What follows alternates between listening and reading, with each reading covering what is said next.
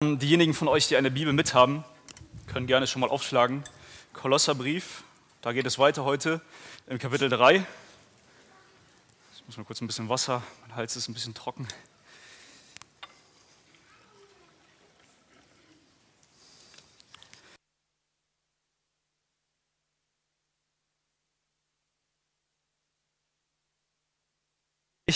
Das Predigtthema für heute habt ihr schon gesehen, Jesus Christus, der Herr unseres Alltags. Und die Ironie kann gar nicht größer sein als das, was ich heute Morgen erlebt habe. Ein bisschen zu spät aufgestanden, da hatte ich den Stress, den wir so oft im Alltag haben. Und ähm, ja, ich dachte eigentlich, ich habe trotzdem alles hinbekommen.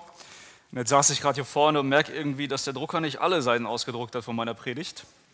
Da dachte ich, oh, oh, aber Gott sei Dank kann man das Internet ja auch gut für gute Sachen nutzen. Und so habe ich den Rest der Predigt, den Anfang der Predigt auf meinem Handy und den Rest auf meinem Zettel. Dann versuche ich das mal so hinzukriegen heute. Genau, es geht weiter im Kolosserbrief. Und da habe ich einfach mal eine Frage.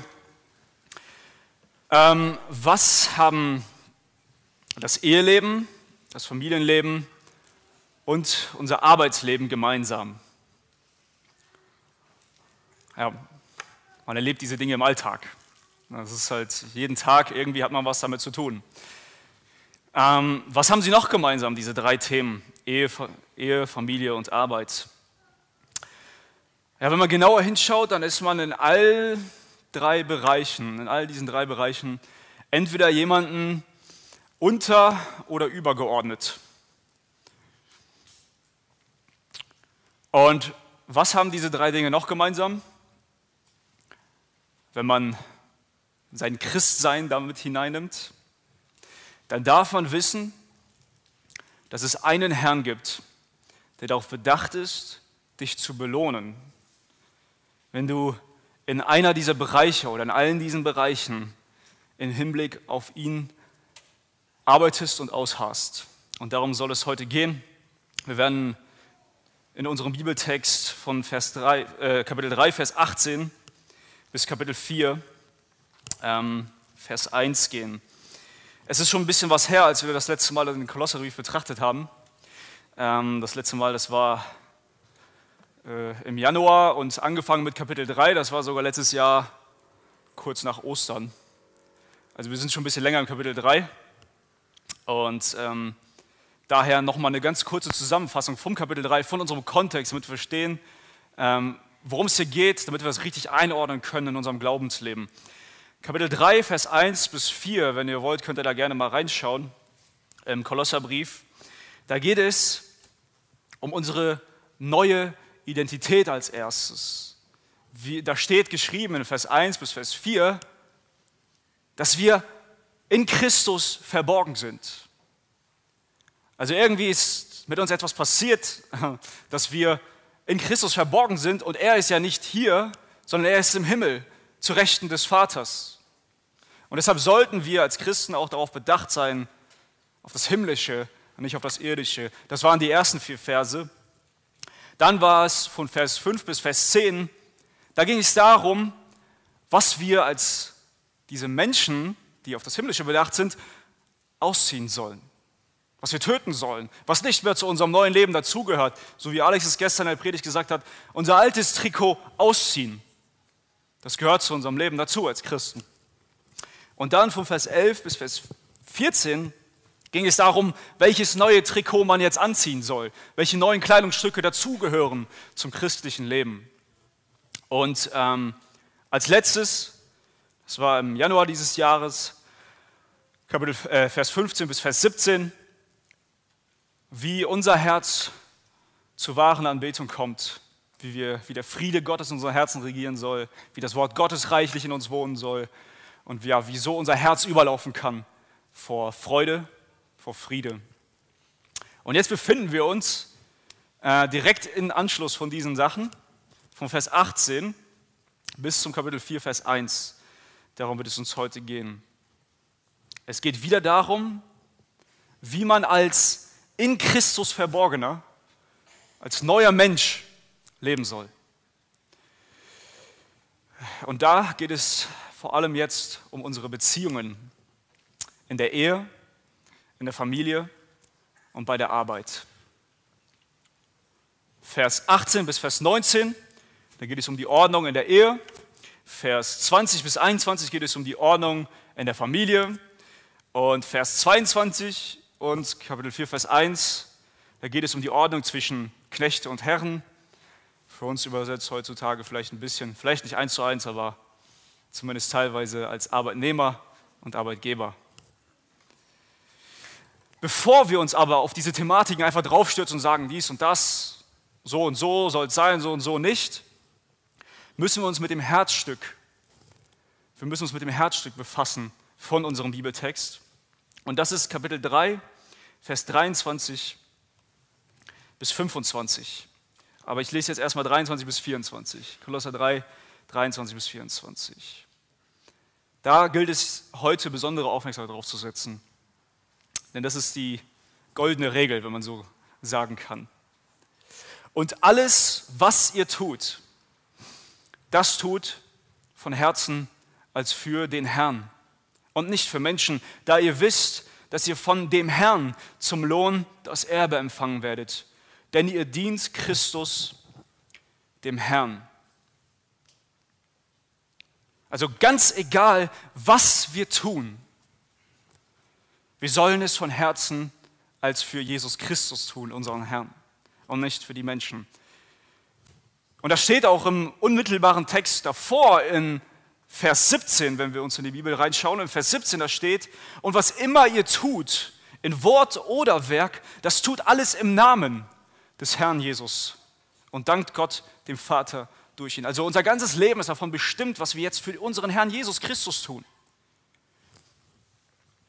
Das Herzstück ist die Erkenntnis und die Anerkennung, dass Jesus Christus der Herr unseres Lebens ist.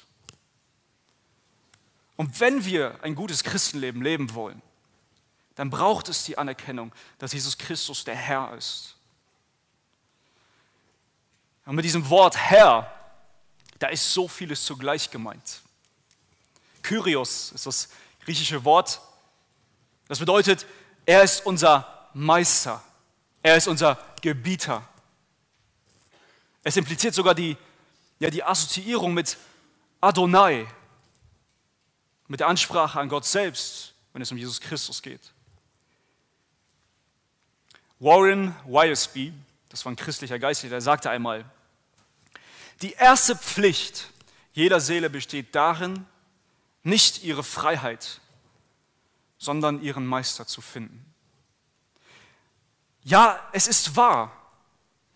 Es ist egal, wie wir uns schimpfen. Wir können uns Christen nennen, Atheisten, Buddhisten, was auch immer wir glauben was auch immer und wer auch immer wir zu sein meinen, wir sind alle Knechte. Wir sind alle Sklaven. Aufgrund der Tatsache, dass wir Menschen nicht die mächtigsten Wesen sind, die existieren, sind wir Autoritäten untergeordnet und dienen diesen mit unseren Werken. Die Bibel macht das klar, dass man im Endeffekt entweder dem Satan, dem Lügner und Täuscher und seiner Gefolgschaft dient oder Gott, dem Geber des Lebens. Also geht es jetzt nicht erstmal nicht darum, auf diese einzelnen Verse einzugehen, sondern lieber Freund, ich will dir eine Frage stellen. Wer ist in deinem Leben Herr? Wem dienst du mit deinen Taten? Wer ist die Autorität in deinem Leben? Satan und das Reich der Finsternis? Oder Jesus und das Reich des Sohnes seiner Liebe? Und der große Kontext des Briefes und der Bibel, er macht es eigentlich ziemlich klar, wer wann wessen Knecht ist. Von Natur aus, sagt die Bibel, aufgrund der Nachkommenschaft von Adam, dienen wir dem Vater aller Lügen. Wir sind gefangen in unseren Sünden, in unserer Finsternis. Wir gehen planlos durchs Leben und hoffnungslos in den Tod, schuldbeladen ohne die Schuld von uns wälzen zu können, mit den Übertretungen von Gottes Gesetz.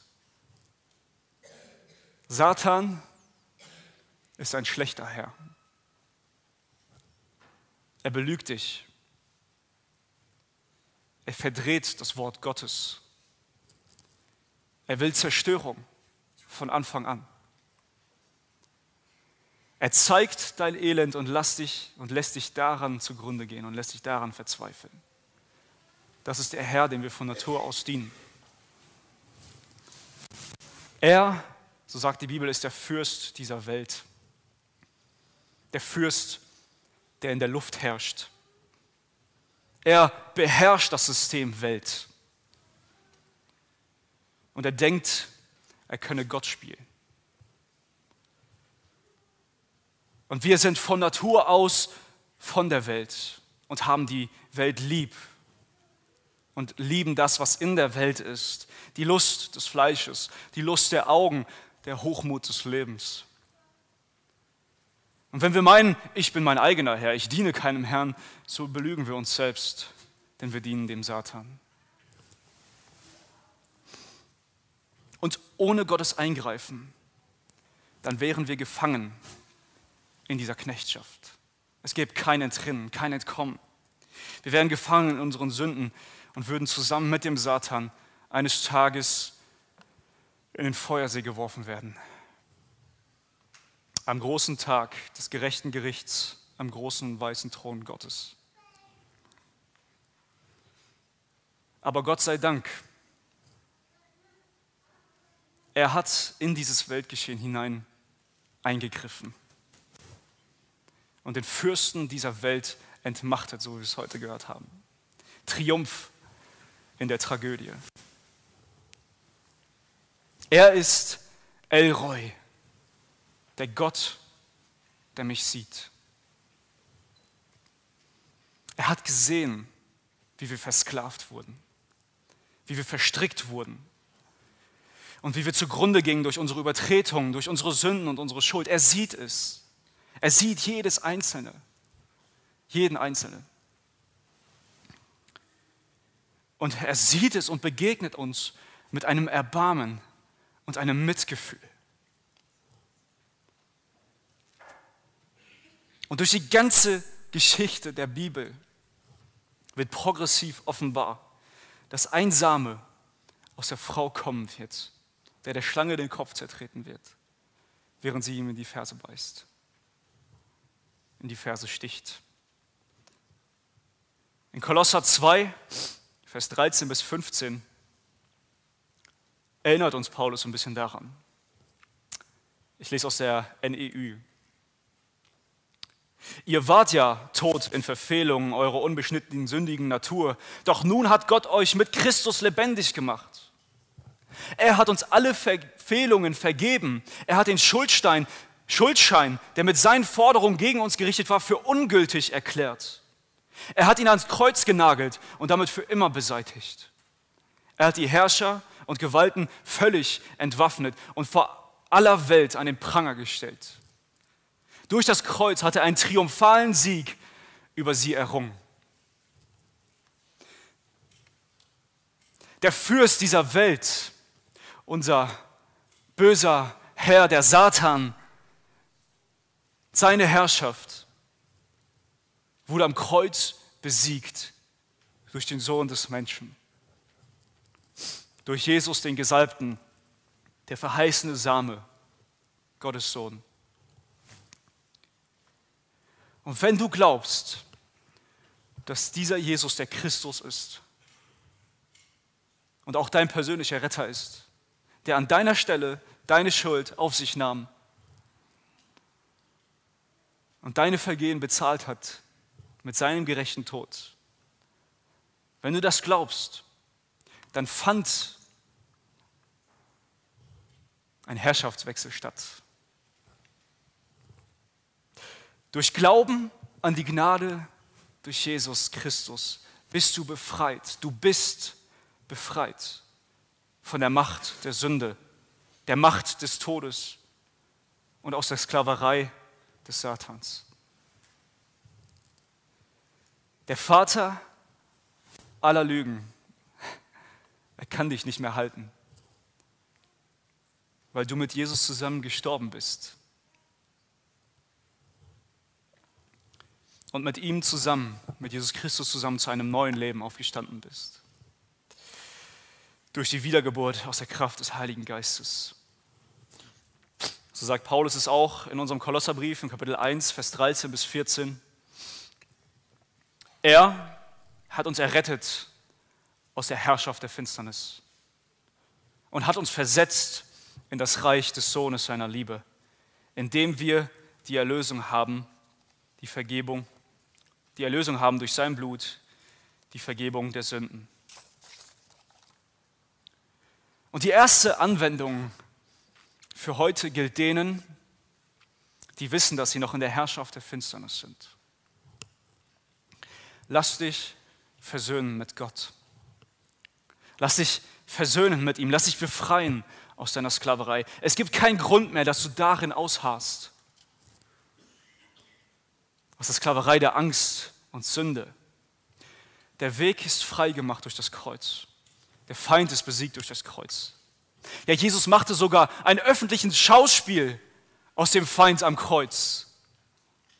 Er zeigte der ganzen Welt, dass er triumphiert hat durch seinen Tod. Du kannst, es ist möglich, dein altes Leben dort am Kreuz zu lassen, deine Schuld dort anzunageln an das Kreuz. Egal, was du gemacht hast. Wenn du noch nicht alles verstehst, ist es egal. Komm zum Kreuz. Wenn du meinst, noch heiliger zu werden, komm zum Kreuz. Bist du es nicht satt, dein altes Leben?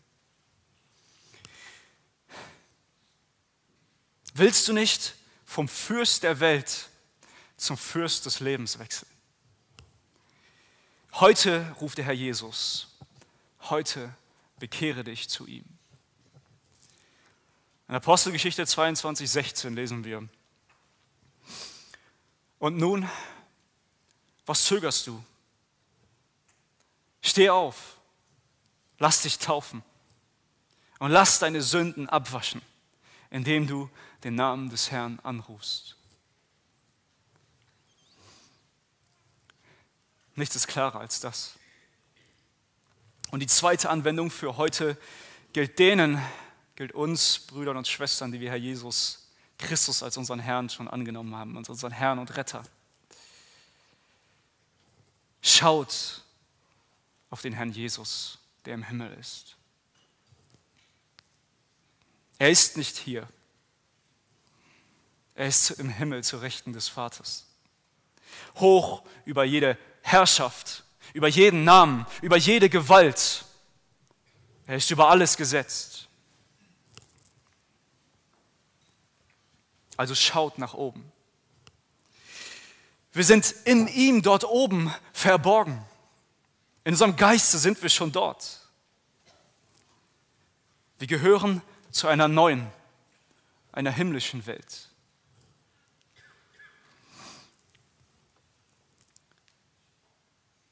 In Kolosser 3, 1 bis 3 steht, wenn ihr nun mit Christus auferweckt worden seid, so sucht das, was droben ist, wo der Christus ist, sitzend, sitzend zu Rechten Gottes, trachtet nach dem, was droben ist, nicht nach dem, was auf Erden ist. Denn ihr seid gestorben und euer Leben ist verborgen mit dem Christus in Gott. Er ist jetzt unsere Autoritätsperson. Er ist das Haupt der Gemeinde. Er ist dein Herr dein Gebieter. Frage nach dem, was er will. Lebe nach dem, wie er es will.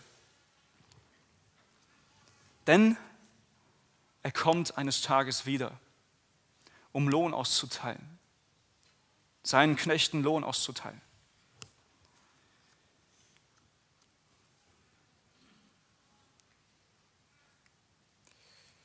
Und die Bibel sagt auch, was wir sehen, das werden wir ernten.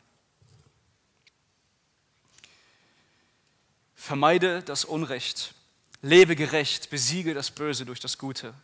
Sei ein guter Knecht im Herrn, denn er Und das ist das Gute. Daran können wir uns erfreuen. Er ist ein guter Herr. Es sagt im Matthäus-Evangelium, Kapitel 11, Vers 28, sagt unser Herr Jesus: Kommt her zu mir alle, die ihr mühselig und beladen seid. So will ich euch erquicken. Nehmt auf euch mein Joch und lernt von mir, denn ich bin sanftmütig und von Herzen demütig. So werdet ihr Ruhe finden für eure Seelen. Denn mein Joch ist sanft und meine Last ist leicht. Unser Herr Jesus will das Beste für uns. Er ist nicht wie der Fürst dieser Welt, der uns zerstören will, sondern er will uns erquicken, uns neu aufbauen, ein neues Leben schenken. Er will unser Glück und er weiß, was wir tun müssen, um unser Bestes zu erlangen. Also lasst uns diesem Herrn, dem guten Herrn, dienen. Denn er ist gut zu uns und will unser Bestes. Jesus ist der Herr unseres Lebens, wenn wir wahre Christen sind. Er gibt uns Vorschriften, Anweisungen, wie wir zu leben haben. Und er will selbst bis in unseren Alltag hinein, in die kleinsten Ecken, schauen, wo es was zu verbessern gibt. Erneuerung schaffen. Ihm ist es sogar wichtig, dass unsere Beziehungen zueinander erneuert werden. Dass wir von unserem neuen Leben bestimmt werden. Er will der Herr unseres Alltags sein. Und damit kommen wir auch zu unserem Bibeltext jetzt endlich und schauen mal, wie das neue Leben und unsere Beziehung funktionieren soll, nach Anweisung von unserem Herrn. Ähm, Vers 18 bis Vers 21 da geht es um Ehe und Familie. Und eins will ich von vornherein klar machen. Es geht hier nicht darum, dass wir unsere Gesellschaft umerziehen wollen mit diesem Bibeltext. Paulus ging es nicht darum, der Gesellschaft zu sagen, wie sie zu leben hat, sondern Paulus ging es darum, den Christen zu sagen, wie sie zu leben haben. Den Kindern Gottes, denjenigen, die den Herrn Jesus als ihren Herrn haben. Unsere Gesellschaft hatte vielleicht mal Werte, die dem ähnlich waren, was wir heute gleich lesen werden. Aber es hieß noch lange nicht, dass sie auch den Herrn als ihren Herrn hatten. Es geht heute um uns, um uns Brüder und Schwester. Also lasst die Welt erzählen, was sie zu erzählen hat über Familie und Ehe. Lasst sie erzählen, aber hört nicht zu. Hört auf den Herrn Jesus, wie er für uns die wir ihm nachfolgen, eine Idee hat, wie Ehe und Familie und Arbeit am besten funktioniert. Also es geht hier nur um uns Christen. Lasst uns äh, erstmal Vers 18 und Vers 19 lesen. Da geht es um die Ehe. Ihr Frauen, ordnet euch euren Männern unter, wie sie es gebührt im Herrn. Ihr Männer, liebt eure Frauen und seid nicht bitter gegen sie. Von der Ehe haben wir letztens erst vor zwei Wochen was gehört. Das ist hier nicht abgesprochen, dass es nochmal kommt. Ähm, wir haben eine Auslegungspredigt über den Epheserbrief Kapitel 5 gehört, wo es vor allem explizit um Ehe ging, noch viel intensiver als in diesen zwölf Versen. Und wir haben viele Bibelstellen im Neuen Testament, wo es um die Ordnung Gottes für unsere Ehen geht. Und hier in unserem Kolosserbrief haben wir zwei knappe Befehlsaussagen, wie wir zu leben haben als Ehemann, Ehefrau. Äh, zwei knappe Imperative. Und äh, das sollte deswegen auch dementsprechend nicht so ausgeholt werden wie beim letzten Mal, sondern ganz kurz wollen wir darauf eingehen. Die innigste aller menschlichen Beziehungen, würde manch einer sagen, ist die zwischen Frau und Mann. Daher, vielleicht kommt es daher, dass Paulus als erstes die Ehe anspricht. Die Ehe ist von Gott erfunden. Und er sah alles, was er geschaffen hatte. Und siehe, es war sehr gut. Sehr gut. Alles war sehr gut. Die Ehe ist sehr gut. John Osborne sagte einmal, Ehe ist die gegenseitige Zärtlichkeit von zwei Schleifsteinen. Warum gehen so viele Ehen kaputt? Warum gibt es so viel Streit? Hass, ja, bei manchen einen sogar Mord und Totschlag. Ja, weil der Mensch ohne Gott keine Orientierung hat, nicht weiß, wie die Ehe funktioniert. Aber wir, die wir Gott nahegebracht wurden, wir haben hier seinen Willen offenbart, wie die Ehe funktionieren soll. Und wir können es lesen. Und als erstes spricht Paulus hier die Ehefrauen an. Und ich habe es einfach mal als in meinen eigenen Worten versucht zu, zu sagen, was Paulus hier zu den Ehefrauen sagt. Eine Ehefrau, die den Herrn Jesus als ihren Herrn hat, unterordnet sich ihrem Ehemann, weil es sich soeben so gehört, als Ehefrau, die dem Herrn dient. Sich unterordnen. Was bedeutet das? Es bedeutet bereitwillig den Weisungen und Bitten anderer, in dem Fall der Ehemann, Folge zu leisten oder eine entsprechende Neigung aufzuzeigen in diese Richtung. Lass mich das veranschaulichen. Vielleicht trifft die Veranschaulichung nicht ganz genau, aber ungefähr. Denn es ist ein, eigentlich ist dieses Wort Unterordnung ein militärischer Begriff. Weil man weiß, dass der Offizier verantwortlich ist für seine ganze Truppe, dann hält man sich freiwillig als Soldat etwas zurück und unterstützt lieber, dass der Offizier auch wirklich seine Aufgaben erfüllen kann. Besser erfüllen kann. Vielleicht ist diese Veranschaulichung ein bisschen besser zu verstehen, was es bedeutet für eine Frau, sich ihrem Ehemann zu unterordnen. Übrigens, hier wird dem Ehemann nicht gesagt, dass er die Frau daran erinnern soll, dass sie sich unterordnen soll. Das wird hier nicht gesagt. Sondern es geht hier von der Freiwilligkeit der Frau aus, die Jesus als ihren Herrn hat. Die es gerne macht, weil Jesus ihr Herr ist. Und dann kommen wir zu den Ehemännern. Da habe ich versucht, das auch mit meinen eigenen Worten zu fassen. Ein Ehemann, der den Herrn Jesus als seinen Herrn hat, soll seine Ehefrau mit ganzem Herzen dienend lieben ohne herrisch zu werden. Lieben, Liebe erweisen, Zuneigung haben, sie hochschätzen. Also mit ganzem Herzen dienend lieben und nicht bitter werden, nicht erzürnen, keine scharfe Betonung der männlichen Überlegenheit, Überlegenheit aufzeigen, von wegen ich bin der Boss hier und du tust, was ich sage. Also eben nicht herrisch werden. Verfolgen wir einfach mal das Bild im Militär, in der militärischen Ordnung weiter. Wie sieht das Verhalten eines guten Offiziers aus? Indem er einfach immer nur sein eigenes Ding macht, ohne seine Kameraden mit einzubeziehen? Indem er einfach nur wieder so rumpersaunt, dass er das Sagen hat und alle ihm doch wohl Folge leisten sollen? Oder indem er ein gutes Vorbild, als ein gutes Vorbild vorangeht, auf seine Leute achtet und niemanden zurücklässt und sein Leben gibt für seine Kameraden. So soll der Ehemann seiner Ehefrau gegenüber sein. Wie wir haben es eh schon gehört vor zwei Wochen, wie Christus, der Herr, sich um seine Gemeinde kümmert, wie er sein Leben gegeben hat für seine Gemeinde. Davon darf sich der Ehemann eine ganz große Scheibe abschneiden und lernen, was es heißt, in Liebe zu leiten. Das ist der Wille Gottes im Kolosserbrief in unseren Ehen. Dann wird aus gegenseitiger Zärtlichkeit von zwei Schleifsteinen ein schöner Diamant. Und Jesus kann sagen, wenn er wiederkommt, siehe, es ist sehr gut. Und damit kommen wir auch schon zur Familienordnung. Kolosser 3, Vers 20 bis 21.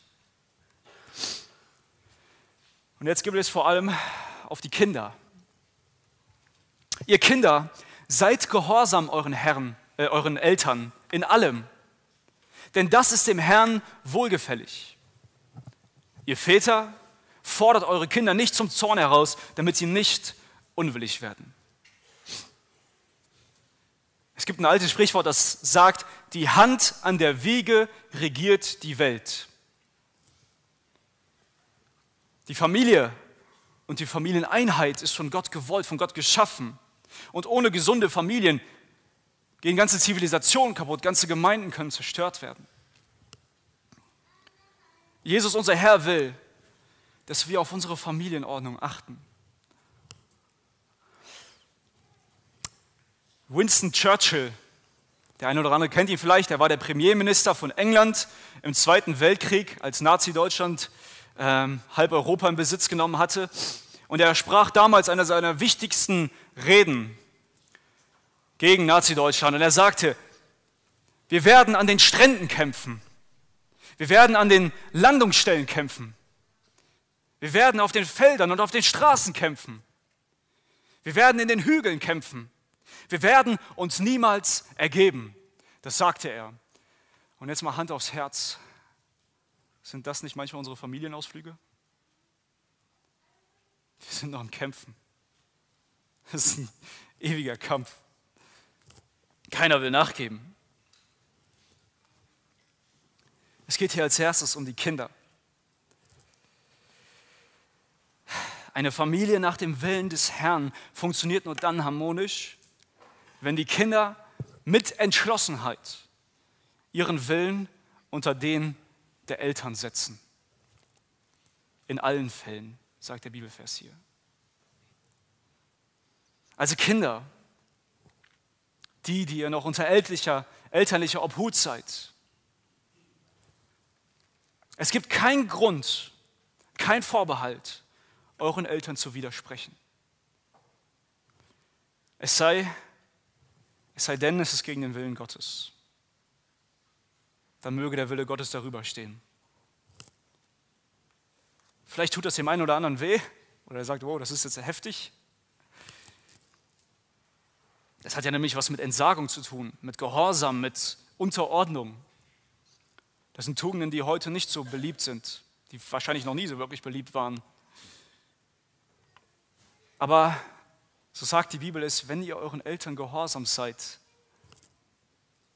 dann hat der Herr Jesus wohlgefallen daran. Er freut sich daran. Er freut sich zu sehen, wenn du deinen Eltern gehorsam bist. Und es ist auch ein Gebot, was an eine Verheißung geknüpft ist, dass wenn du deinen Eltern gehorsam bist, du ein langes, gutes Leben haben wirst.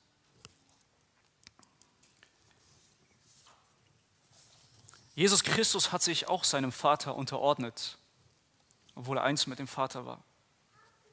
Er ist auf diese Welt gekommen und er war gehorsam bis zum Tod. Zum Tod am Kreuz. Und davon können wir Kinder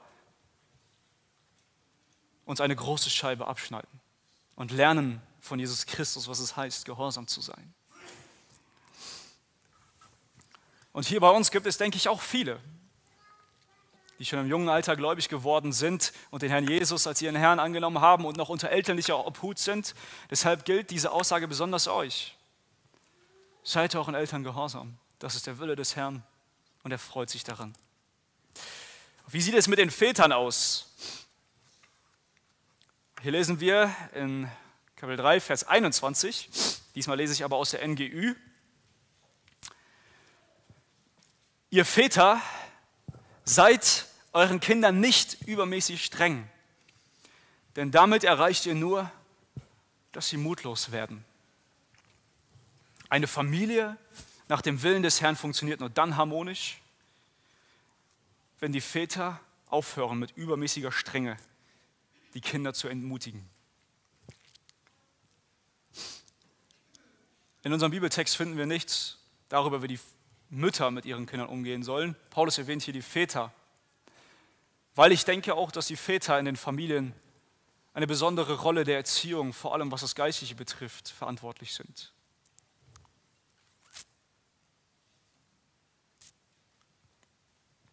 Väter sollen sich nicht so äußern, dass sich die Kinder angegriffen fühlen und entsprechend reagieren.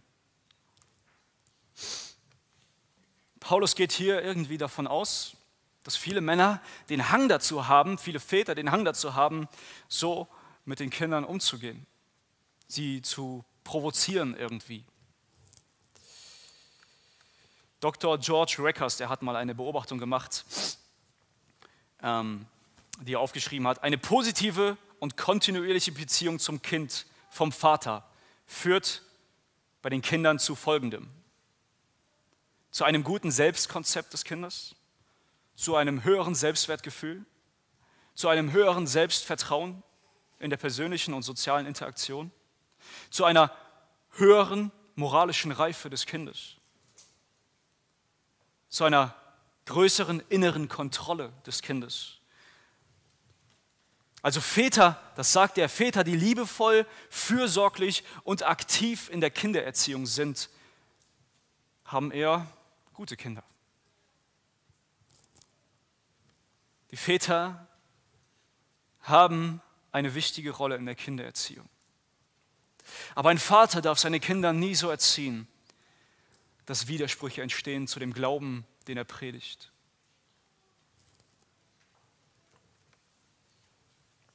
Väter, ja, die Zucht der Kinder muss manchmal sein, wie auch immer sie aussieht. Wenn ihr eure Kinder straft, dann straft nie in eurer Wut. Straft nie ungerecht und straft nie ohne Erklärung. Denn sonst werden eure Kinder mutlos, weil sie nicht verstehen, wieso.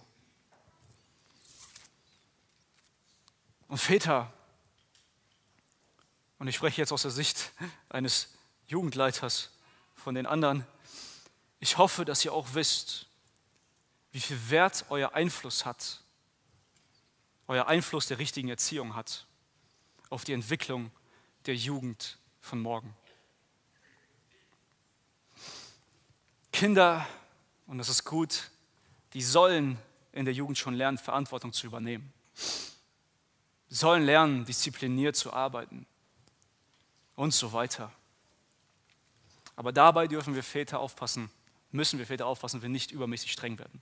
Das ist das, was uns der Bibeltext hier sagt. Streng ist okay, aber Paulus sagt nicht übermäßig. Nicht so, dass die Kinder entmutigt werden. Unser himmlischer Vater, er erzieht uns auch in Gottes Furcht. Und er will auch, dass wir immer mehr dem Ebenbild seines Sohnes angepasst werden, geprägt werden da hinein. Er will uns auch erziehen dorthin. Aber das macht er mit Geduld. Er macht es mit Liebe. Er lässt es nie so schwer werden, dass wir keine Chance haben. Und er vergibt uns, wenn wir manchmal den Anforderungen zu kurz kommen. Und davon können sich heute die Familienväter eine ganz große Scheibe von abschneiden. Von Gott dem Vater zu lernen, was es heißt, ein guter Vater zu sein. Für mich wird es spannend, ich bin noch kein Vater. Ob ich diesen Anforderungen gerecht werde, weiß ich nicht. Ich kann dafür beten und hoffen, dass ich dem entspreche. Und damit kommen wir zu dem dritten und letzten Alltagsbereich für heute. Das ist unsere Arbeit. Kolosser 3, 22 einmal aus der NGÜ. Ihr Sklaven, gehorcht in allem euren irdischen Herren. Tut es nicht nur, wenn sie euch beobachten, als ging es darum, Menschen zu gefallen, gehorcht ihnen vielmehr mit aufrichtigem Herzen und aus Ehrfurcht vor dem Herrn. Und in Kapitel 4, Vers 1, da geht es um die Herren, die irdischen Herren. Ihr Herren, geht gerecht mit euren Sklaven um und behandelt sie fair. Denkt daran, dass auch ihr einen Herrn habt und dieser Herr ist im Himmel. Also ganz genau genommen, wie eben schon vorhin erwähnt, geht es hier um Sklaverei. Und damals zur Zeit des Neuen Testaments, da gab es Sklaverei, die von der Kultur der römischen, hellenistischen Kultur so geprägt war. Es war eine andere Kultur als die Sklaven des Alten Testaments und es ist eine andere Kultur als die Sklaven des 17. bis 19. Jahrhunderts, wo vor allem ja, Menschen aus Afrika versklavt wurden. Das ist eine andere Versklavung hier. Darf, darf man nicht eins zu eins vergleichen miteinander.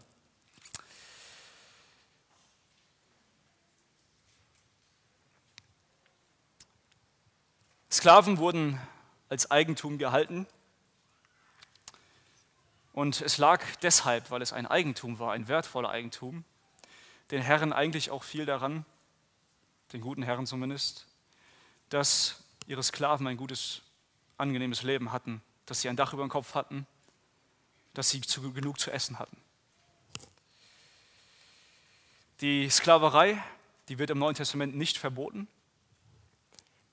aber wo immer das Evangelium mit der Zeit gereift ist, sieht man aus der Geschichte heraus, dass Sklaverei abgeschafft wurde. Und wie gesagt, mit gewissen Veränderungen kann man das, was wir hier lesen, auf unsere Welt der Arbeitnehmer und Arbeitgeber anwenden. Arbeitnehmer. Arbeitnehmer, die den Herrn Jesus als ihren Herrn haben, unterordnen sich bereitwillig in die Rangordnung des Unternehmens und tun, was man ihnen sagt, auch wenn keiner es sieht und keiner kontrolliert. Aufrichtig aus Ehrfurcht vor Gott. Ganz einfach gesagt, halte dich an den Vertrag, den du unterschrieben hast, den du dich gegenüber verpflichtet hast als Arbeitnehmer. Pausenzeit ist Pausenzeit. Arbeitszeit ist Arbeitszeit. Handyverbot ist Handyverbot. Und Ausborgen ohne Zurückgeben ist Diebstahl. Das ist, was es äh, heißt, ein guter Arbeitnehmer zu sein. Das war für mich persönlich auch ja, ein Bereich, wo Gott mit mir durch eine Schule gehen musste. Ich habe mich oft mitreißen lassen von den anderen, habe oft dann gearbeitet, wenn, yes, wenn mich jemand beobachtet hat, und dann gechillt, wenn keiner mich gesehen hat. Ich habe Pausenzeiten oftmals überzogen und war am Handy trotz Verbot. Das ein oder andere Mal ist es sogar passiert, dass ich erst abgestellt habe, nachdem ich mich umgezogen habe.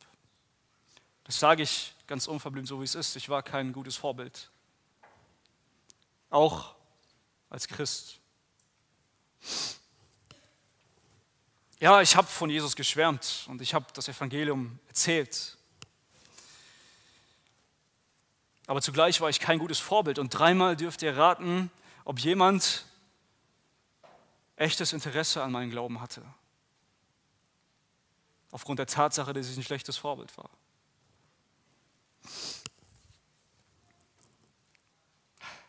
Dann Job verloren und es gab eine neue Möglichkeit. Ein neuer Job, neue Möglichkeiten, die Dinge richtig zu tun. Und gerade auch in dieser Zeit ist das erste Mal das Wort Gottes in mein Ohr, auch in mein Herz gedrungen, dass ich wusste, ich diene dem Herrn Jesus. Es geht nicht darum, vor den Menschen zu glänzen sondern vor Herr Jesus Christus, vor unserem Herrn Jesus Christus zu glänzen. Und er ist da, er sieht uns.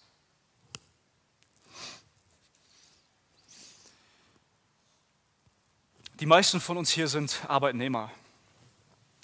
Und es mag sein, dass für den einen oder anderen die Arbeit schwer ist, dass der Vorgesetzte unerträglich ist, dass die Arbeitsbedingungen rau sind und dass die Kollegen unausstehlich sind und dass die Entlohnung vielleicht ungerecht ist.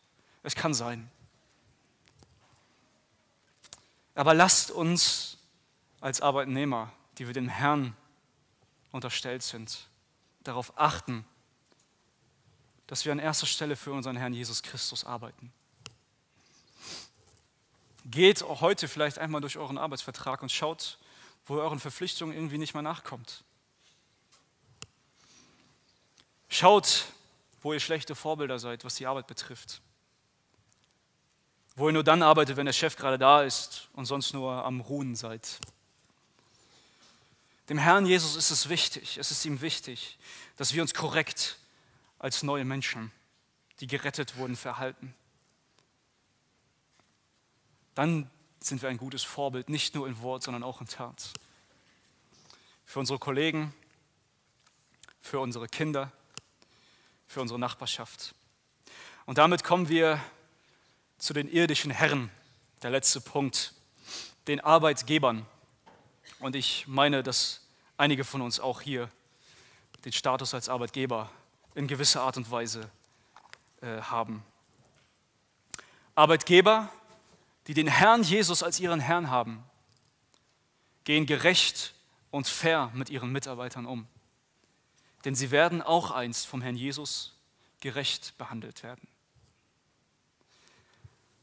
Gott hasst es, wenn Arme unterdrückt werden. Gott hasst die Ungerechtigkeit und die Ungleichbehandlung. Der Reichtum, der durch das Blut,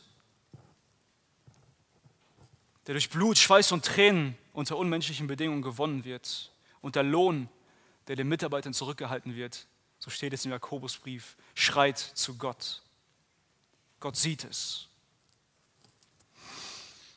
Es schreit vom Himmel her, von der Erde herauf in den Himmel. Und der Herr Jesus verlangt vor allem von christlichen Arbeitgebern einen gerechten Umgang mit den Mitarbeitern und eine faire, üppige Entlohnung. Es kann nicht sein, dass Menschen, die die gleiche Leistung bringen, unterschiedlichen Lohn haben. Es ist ungerecht.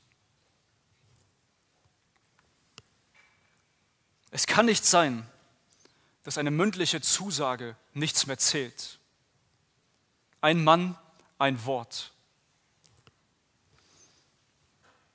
Und als Arbeitgeber darf man niemals vergessen, dass da noch jemand ist, dem man unterstellt ist, dem Herrn Jesus.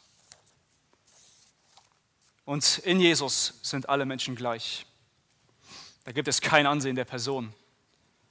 Nur weil du vielleicht ein bisschen weitergekommen bist in deinem Leben, heißt es noch lange nichts. In Christus sind wir alle gleich.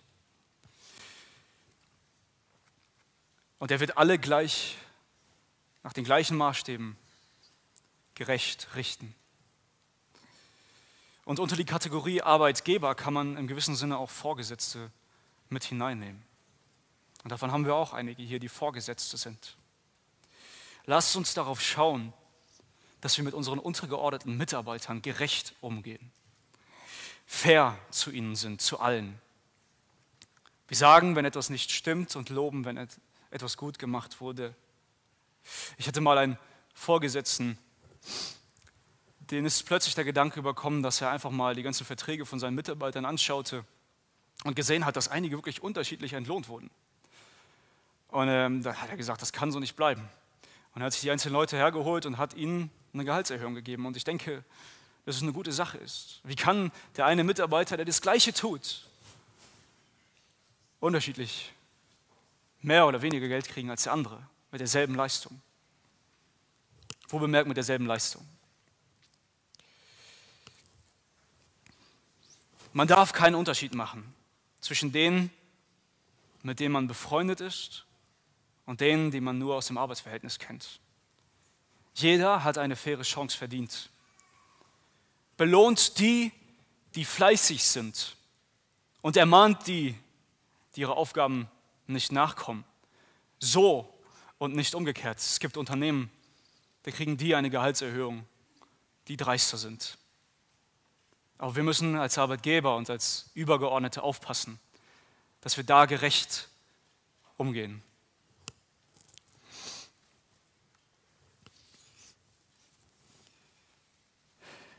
Der Herr Jesus wird auch gerecht und fair mit uns umgehen und einem jeden das zuteil werden lassen, wie man hier gelebt hat, als Knechte des Herrn. Und damit kommen wir zum Schluss der Predigt. Es ging heute um Ehe, Familie und Arbeit. Es ging um unseren Alltag, um unsere zwischenmenschlichen Beziehungen. Es ging um Verantwortung und Unterordnung. Aber vor allen Dingen geht es um unseren Herrn Jesus Christus. Und ich hoffe, jeder hier konnte sich etwas mitnehmen. Ich hoffe, jeder konnte nachvollziehen, dass es im Endeffekt darauf ankommt, dass wir alle Knechte des Herrn Jesus sind, des guten Herrn.